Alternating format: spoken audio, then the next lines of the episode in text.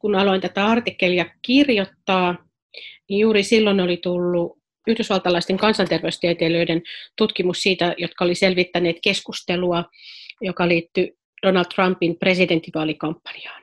Ja siellä tota, he löysi tällaisen ryhmittymän, jotka, kun siellähän on ilmastonmuutosdenialisteja ja sitten siellä on, on tämmöistä America First-tyyppistä keskustelua, mutta sitten yksi ryhmä oli juuri näitä rokotuksen vastustajia, jotka löysivät aineistoja sivuilta, jotka oli selvästi trollitehtaiden tuottamia.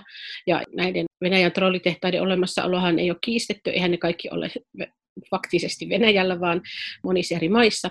Ja ne levitti aineistoa, jotka oli siellä somekeskusteluissa mukana joko rokotusten puolesta tai rokotuksia vastaan. Niiden tavoite oli hämmentää ja saada tämmöistä länkytystä tähän rokotuskeskustelun sisälle. Viheliäs tiede. On toukokuu 2020 ja elämme keskellä viheliästä koronakriisiä.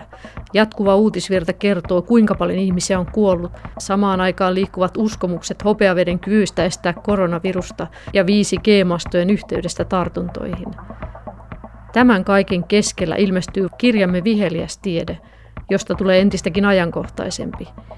Kirjassa parikymmentä tutkijaa ja tiedetoimittajaa kertovat kokemuksistaan liittyen vaikeisiin tiedeaiheisiin, kuten rokotteisiin, metsien hakkuisiin ja vaihtoehtohoitoihin. Tässä neliosaisessa podcast-sarjassa pääsemme tapaamaan virtuaalisesti muutamia kirjan kirjoittajia. Lupattelemme kirjan teemoista ja tietysti skoolaamme kirjan julkistamisen kunniaksi. Minä olen Mari Heikkilä. Tässä sarjan toisessa osassa haastateltavana on Suomen tiedetoimittajaliiton pääsihteeri ja viestinnän tutkija Ulla Järvi, joka kertoo kirjassa rokotusten vastustuksesta. Taustalla on osin arvattavia, mutta osin myös yllättäviä motiiveja. Rokotevastaisuuden taustat on, on tosiaan hyvin monenkirjavia. Siellä on kyllä huolestuneita vanhempia ja pelokkaita vanhempia ja vanhempia, jotka haluaisivat varmistaa aivan kaiken he on uhranneet paljon lapseensa ja lapsiinsa jo alun perinkin ja he yrittää tehdä kaiken mahdollisimman oikein. Ja ehkä tällä hetkellä varmaan on sellainen sukupolvi vanhempia meillä Suomessa ja maailmallakin, jotka tavallaan on eläneet aika sellaisessa niin kuin, tartuntatautien näkökulmasta maailmassa, jossa ei ole tartuntatauteja oikeastaan niin kuin meillä länsimaisilla ihmisillä. Eli kun meistä 60-luvulla syntyneistä viimeistä ja monista 70-luvulla syntyneistäkin, me ollaan, me ollaan sairastettu ne tuhkarokot ja, ja, ja vesirokot ja sikotaudit ja muut taudit, ne on olleet meillä. Mulla esimerkiksi itselläni oli lapsuuden koulukaveri, jonka isosisko oli polion vammauttama tyttö. Ja me ollaan nähty, sitä, nähty niitä taudin jälkiä. No nyt ne on poistettu melkein maailma, tai siis länsimaisesta maailmasta rokotuksiin, niin sitä ei näy. No sitten se yksi ryhmä on siellä se huolestuneiden, usein ihan koulutettujenkin ihmisten ryhmä on se sellainen ehkä se suurin joukko. Mutta sitten siellä on sellaisia alaryhmiä, jotka on kovin näkyviä, ja äänekkäitä ja todella tehokkaita. Eli siellä on niitä ryhmiä, joille se on bisnestä. Eli saatetaan rokotuksen vastustajien Facebook-ryhmissä kysellä, että minkälaisia oireita te olette saaneet lapsuuden rokotuksista. Ja sitten kun lähtee tätä ihmistä peräämään, joka näyttää ihan tavalliselta huolestuneelta nuorelta naiselta, niin paljastuu, että hänellä onkin tämmöinen monialainen hyvinvointibisnes. Liittyykö tähän esimerkiksi tämä hopeavesi ja, ja tämmöiset ilmiöt? No sinne, totta, sinne liittyy ihan tällaisia ihan vahingollisia vaihtoehtohoitoja, mutta sitten liittyy myös ihan semmoisia ehkä viattoman olosia hyvinvointihoitoja. Sitten siellä on se yksi ryhmä, jolla ei, en ole ainakaan löytänyt mitään sellaista bisneskytkyä, jotka on sitten tämmöisiä mielipidevaikuttajia. Ja se mielipidevaikuttajien ryhmä on mielenkiintoinen, koska ne on ehkä jotenkin, niistä voisi sanoa, että ne on semmoisia vähän lahkolaisia. Eli ne on, ne on niitä, jotka haluavat vaikuttaa ihmisten mielipiteisiin ja joista tämmöistä somevaikuttamista tutkineet tutkijatkin on todenneet, että se on se ryhmä, jotka haluaa olla mukana siellä sen takia, että saadaan henkilökohtaisesti jotain. Onko siinä tämmöinen vähän niin kuin he haluavat olla saarnamiehiä, että tavallaan siinä on tämmöinen guru-aspekti, että he jotenkin kokee pätevänsä sillä tavoin, että he on nyt niitä, jotka tietää, jolla on se valaistuminen ja he kertoo sen muille. Joo, tuo on hyvä luonnehdinta. Niin mäkin sen ajattelen. Ja tuntuu, että aika usein siellä hyvinvointibisneksen puolella ne on naisia, ja sitten tällä gurupuolella ne on sitten usein miehiä.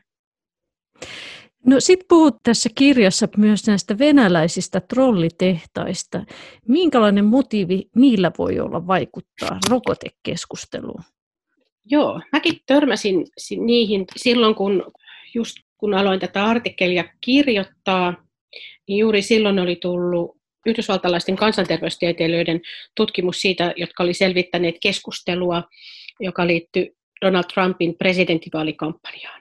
Ja siellä tota, he löysi tällaisen ryhmittymän, jotka, kun siellähän on ilmastonmuutosdenialisteja ja sitten siellä on, on tämmöistä America First-tyyppistä keskustelua, mutta sitten yksi ryhmä oli juuri näitä rokotuksen vastustajia, jotka löysivät aineistoja sivuilta, jotka oli selvästi trollitehtaiden tuottamia. Ja näiden Venäjän trollitehtaiden olemassaolohan ei ole kiistetty, eihän ne kaikki ole faktisesti Venäjällä, vaan monissa eri maissa. Ja ne levitti aineistoa, jotka oli siellä somekeskusteluissa mukana joko rokotusten puolesta tai rokotuksia vastaan. Niiden tavoite oli hämmentää ja saada tämmöistä länkytystä tähän rokotuskeskustelun sisälle, ikään kuin siitä tutkijoiden välillä olisi suurikin epäselvyys ja, ja ristiriita ja vastakkainasettelu, jolloin sitten se, ne tavalliset ihmiset pelästyttäisi ja huolestuttaisi. Eli tavallaan siinä oli ajatus vähän tämmöistä myös yhteiskuntarauhan ja tämmöisen viranomaisiin uskomisen ja tutkittuun tietoon uskomisen horjuttaminen, josta jollain tavoin on hyötyä sitten ehkä näille, jotka sitä tekee. Kyllä, koska selvästi nähdään, että oikeistopopulistit kaikissa maissa jollakin tasolla heidän vaikuttamisensa on, on tämmöisten yhteiskunnallisten instituutioiden vaikutuksen horjuttaminen. Mitä pelokkaampia ihmiset on, sitä vahvempia johtajia halutaan ja sitä pienemmälle ryhmälle ollaan valmiita antamaan johtajuus, vaikkapa ihan diktatuurin asti. Ja sitten kun ihmiset on, on pelokkaita, niin se päätösten tekeminen on vaikeampaa. Ja voiko sanoa, että tuossa rapakon takana niin tämä pelko on myös johtanut sitten tämmöisiin presidentillisiin valintoihin, että sitten kun lietsotaan pelkoa, niin sitten kaivataan ehkä semmoista, jolla on selvä näkemys viisi siitä, vaikka se ei välttämättä olisi aina ihan oikea. Hmm. Kyllä, kyllähän me halutaan selkeitä vastauksia. Tosi hyvin tämä sama ilmiö näkyy nyt Suomessa tässä meidän koronakeskustelussa. Että kaiken pitäisi olla alun alkaenkin aivan selkeää ja selvää ja ehdotonta ja kyllä tai ei.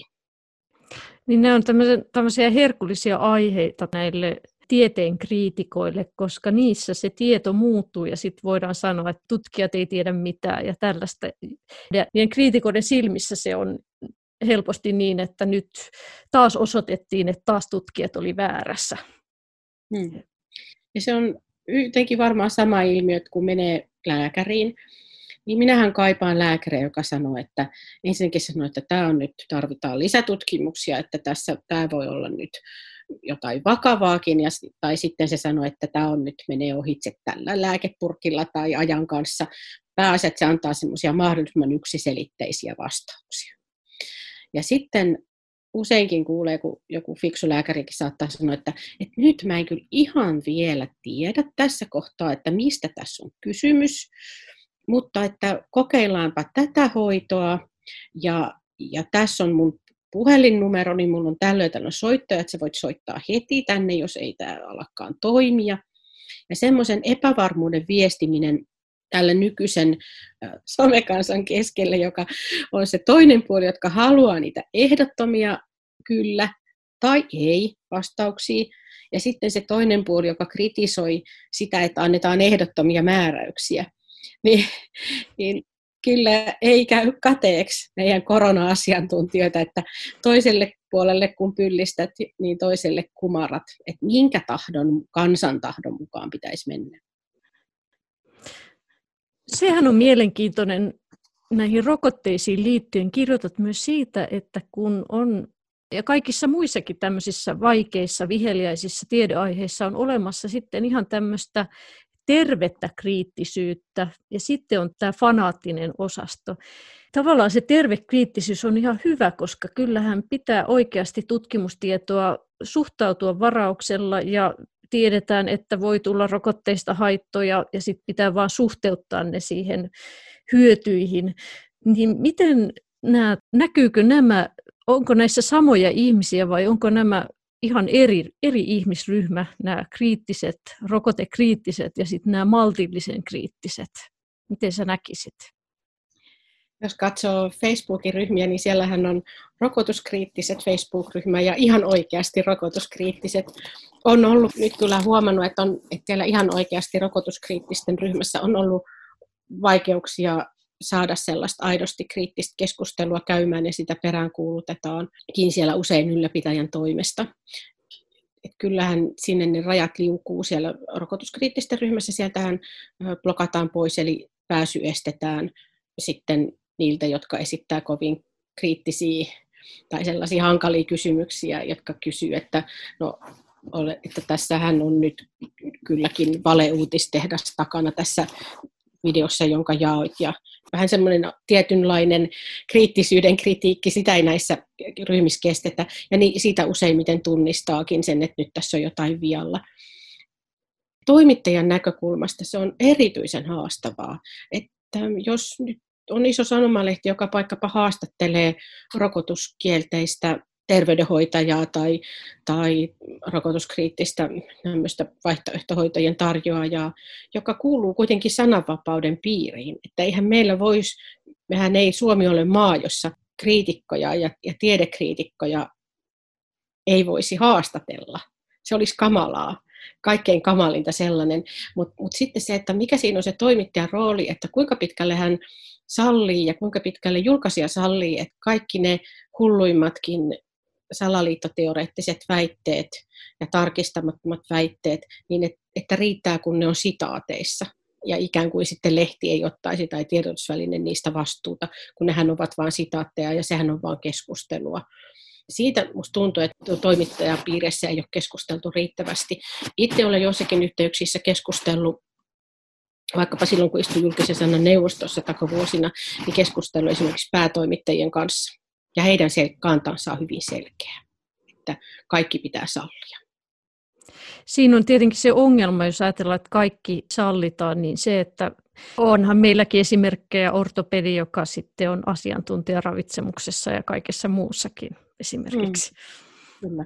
Kannattaa hälytyskellojen antaa päässään soida, jos yhden alan asiantuntija ryhtyykin mestaroimaan sun elämäsi kaikessa. Tai että, että se hyökkää todella voimakkaasti tiedotusvälineitä vastaan tai, tai, tai hallitusta vastaan, jolloin silloin, silloin tota, tavallaan se, se, se tunteellinen kampanjointi saa niin kuin siinä ihmisessäkin voiton. Mutta se puree paremmin. Sehän on havaittu. On ollut mielenkiintoista lukea myös niitä artikkeleita, missä analysoidaan näiden rokotuksen vastustajien ja rokotuksen suosittelijoiden argumentointia vaikkapa somemaailmassa. Rokotuksen vastustajat hän ei välttämättä käytä tällaista kieltä, että, että rokotus tappaa. Ei. He käyttävät tällaista kieltä, että rakastatko lapsiasi. He osaavat tämän kampanjoinnin todella hyvin siellä suuressa maailmassa. Ja se kyllä näkyy myös täällä Suomessa, koska niitä samoja videoita jaetaan. Nytkin liikkuu video australialaisesta äidistä, jonka poliisit pidätti ja sen lapsi riistetään äitinsä sylistä, sen pieni poika on ollut siellä, siellä mielenosoituksessa mukana. Ja sitä käytetään niin kuin tässä liikehdinnässä hyödyksi, koska nythän on mielenkiintoinen tilanne rokotuksen vastustajat ei ole hävinnyt minnekään somesta päinvastoin, siellä tahti kiihtyy ja, ja julkaisuja tulee koko ajan lisää ja siellä rokotuksen vastaisuus on selvästi kytköksissä näihin koronarajoituksien vastustamiseen. Oli samoja. Sehän on jännä ilmiö, voisi ajatella, että nyt kun maailma on pysähtynyt ja koko normaali elämä on lakannut etenemästä, niin se pelastushan on se rokote, tai näin niin kuin usein ajatellaan, että se rokote on nyt sit se, että sitä kautta voidaan päästä taas tavalliseen elämään kiinni. Niin jotenkin ajattelisin, että nyt tässä vaiheessa nämä rokotevastustajatkin suhtautus vähän myönteisemmin ajatukseen. Mutta näin ei ilmeisesti ole sitten. Ei näytä olevan. se rokotuksen vastainen liikehdintä, niin sehän ei ole heikentynyt mihinkään päin vastoin. Heillä on nyt uusi vihollinen, se on koronavirusrokote, koska siellä kuplassahan ajatellaan, että koronaviruskin on, paitsi että se on tehty virus, se ei ole karannut eläimistä, vaan se on lähtenyt amerikkalaisten tai kiinalaisten laboratorioista ja, ja se on tehty virus, jolloin sitten sen viruksen alkuperäistä liikkuu todella paljon salaliittoteorioita, jolloin sitten saadaan aikaan tunnelma, että, että se on oikeastaan koronan huijausta, koska siellä on ihan ne omat ryhmänsä, jotka on sitä mieltä, että koronatautia ei ole olemassa ja se ei koske meitä, jotka ollaan terveitä ja huolehdimme immunipuolustuksestamme. Esimerkiksi siellä ortopediantti Heikkilän Facebook-ryhmässä siellä liikkuu paljon tätä keskustelua, että immunipuolustuksen vahvistaminen erilaisilla hivenaine- ja vitamiinilisillä ja sitten ketogeenisellä ruokavaliolla, niin se torjuu koronatartunnan. Ja sitten se ilmiö, joka on, on näin Suomen näkökulmasta mielenkiintoinen, kun meillähän ei ole mielenosoituksia ainakaan nyt tässä toukokuussa 2020. Ei me olla nähty sellaista liikehdintää ja mielenosoituksia, mitä, mitä monissa muissa maissa näkyy näiden koronarajoitusten vastustamiseksi, niin siellä se tosiaan se sama porukka liikehtii ja, ja kampanjoi. Eli tota, koko keskustelu hämmennetään tällä. Eli siinä on tullut uusi ajatus, että tämä on nyt salajuoni ja sitten tämä on vähän itse tehty ongelma, johon sitten haetaan ratkaisuja ja mahdollisesti saadaan vielä rahaa siitä rokotteesta. Tämähän voisi olla hyvä bisnes.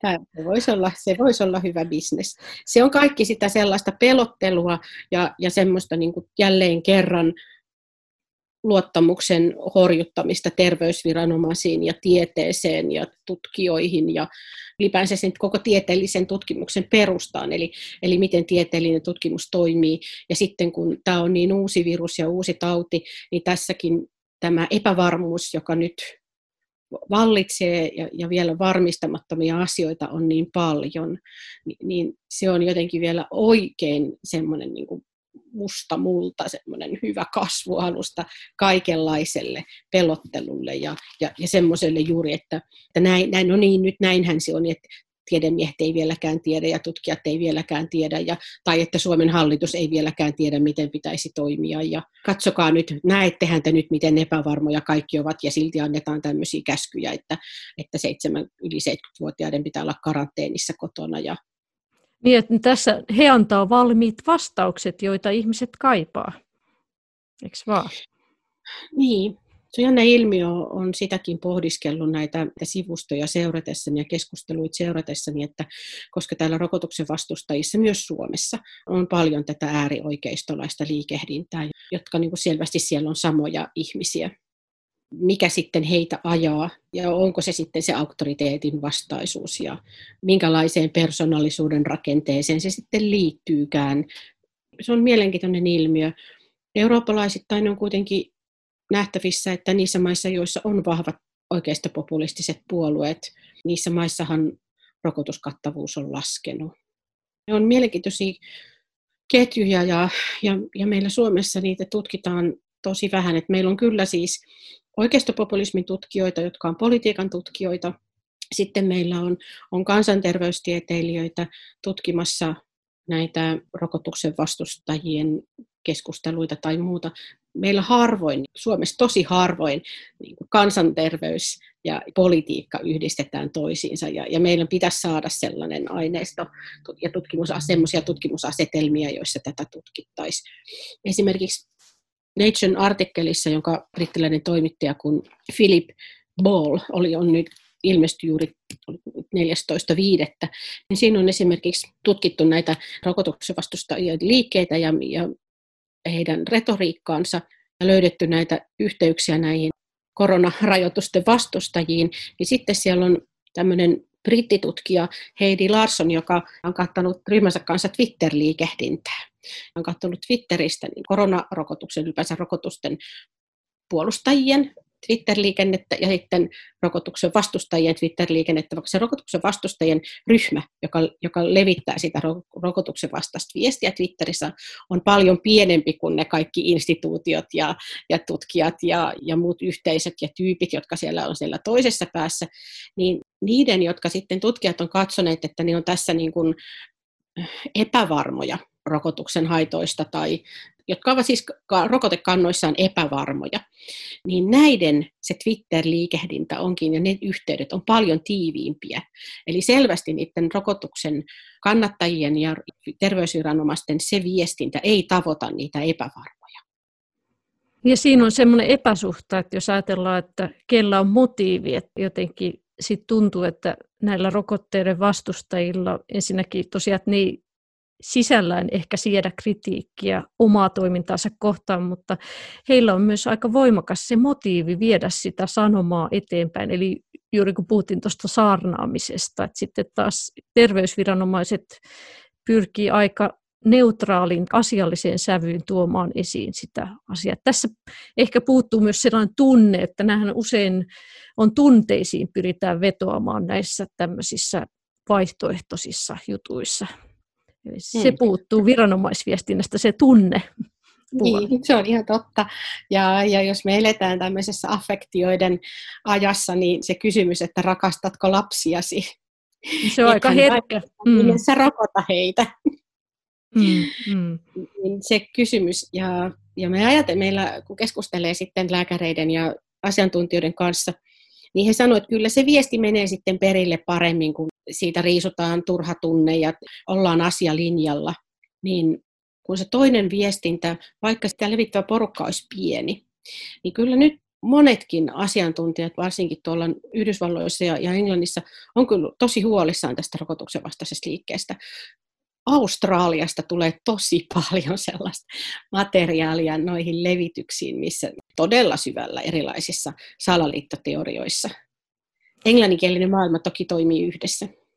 Joo, ja se on, mä huomasin itse, olen jonkin verran, kirjoitin tiedelehteen tässä taannoin rokotuksista aika ison jutun, ja siihen tuli palautetta, niin sitten huomasin vaan, että kun sen verran olin katsonut näitä rokotevastustajien verkkosivuja, että siellä oli näitä samoja artikkeleita tai samoja lainausmerkeissä tieteellisiä perusteita ja väitteitä sitten, ne oli käännetty suomeksi, eli tavallaan se oli aika, aika lailla sama materiaali pyörii siellä taustalla joka puolella.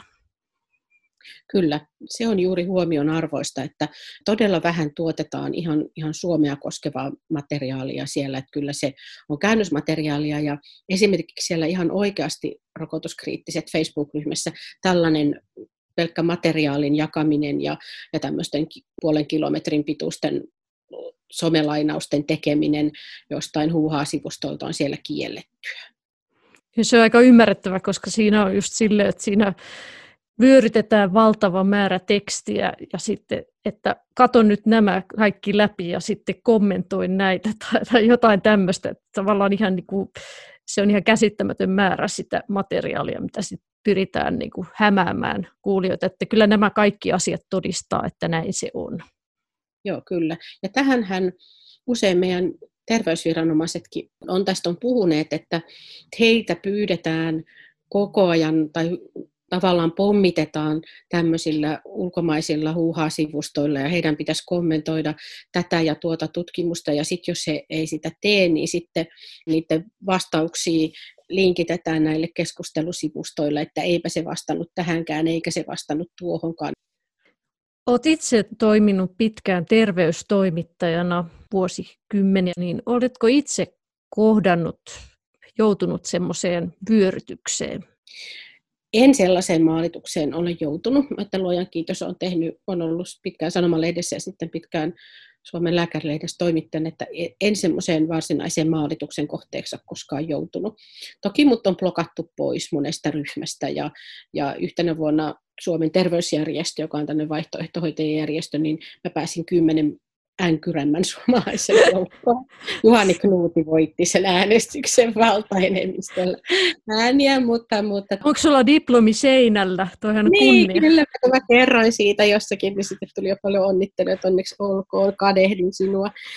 Tota, Mutta sitten kyllähän mulla on historiassani sellaisia ikäviäkin kokemuksia, että silloin sika-influenssan aikaan silloin tunteet kävi Suomessa kovasti kuumina ja mä olin silloin virkavapaalla lääkälehdestä ja töissä sitten tuolla Terveyden ja hyvinvoinnin laitoksen lehteä tekemässä, mutta sitten palasin sieltä takaisin sitten lääkärilehteen ja, ja siinä taitteessa kyllä sitten ihan kohtasin uhkailuakin suorasta, että jos tuommoinen kirjoittelu ei lopu, niin siitä on ikäviä seurauksia, saatettiin sanoa puhelimessa. Ne oli ihan yksittäisiä tapauksia. Sitten kun mä aloin kerroin siitäkin kokemuksestani julkisesti, niin sitten soitettiin uudestaan, että, että sinäkö vielä toistat tuota samaa valhetta.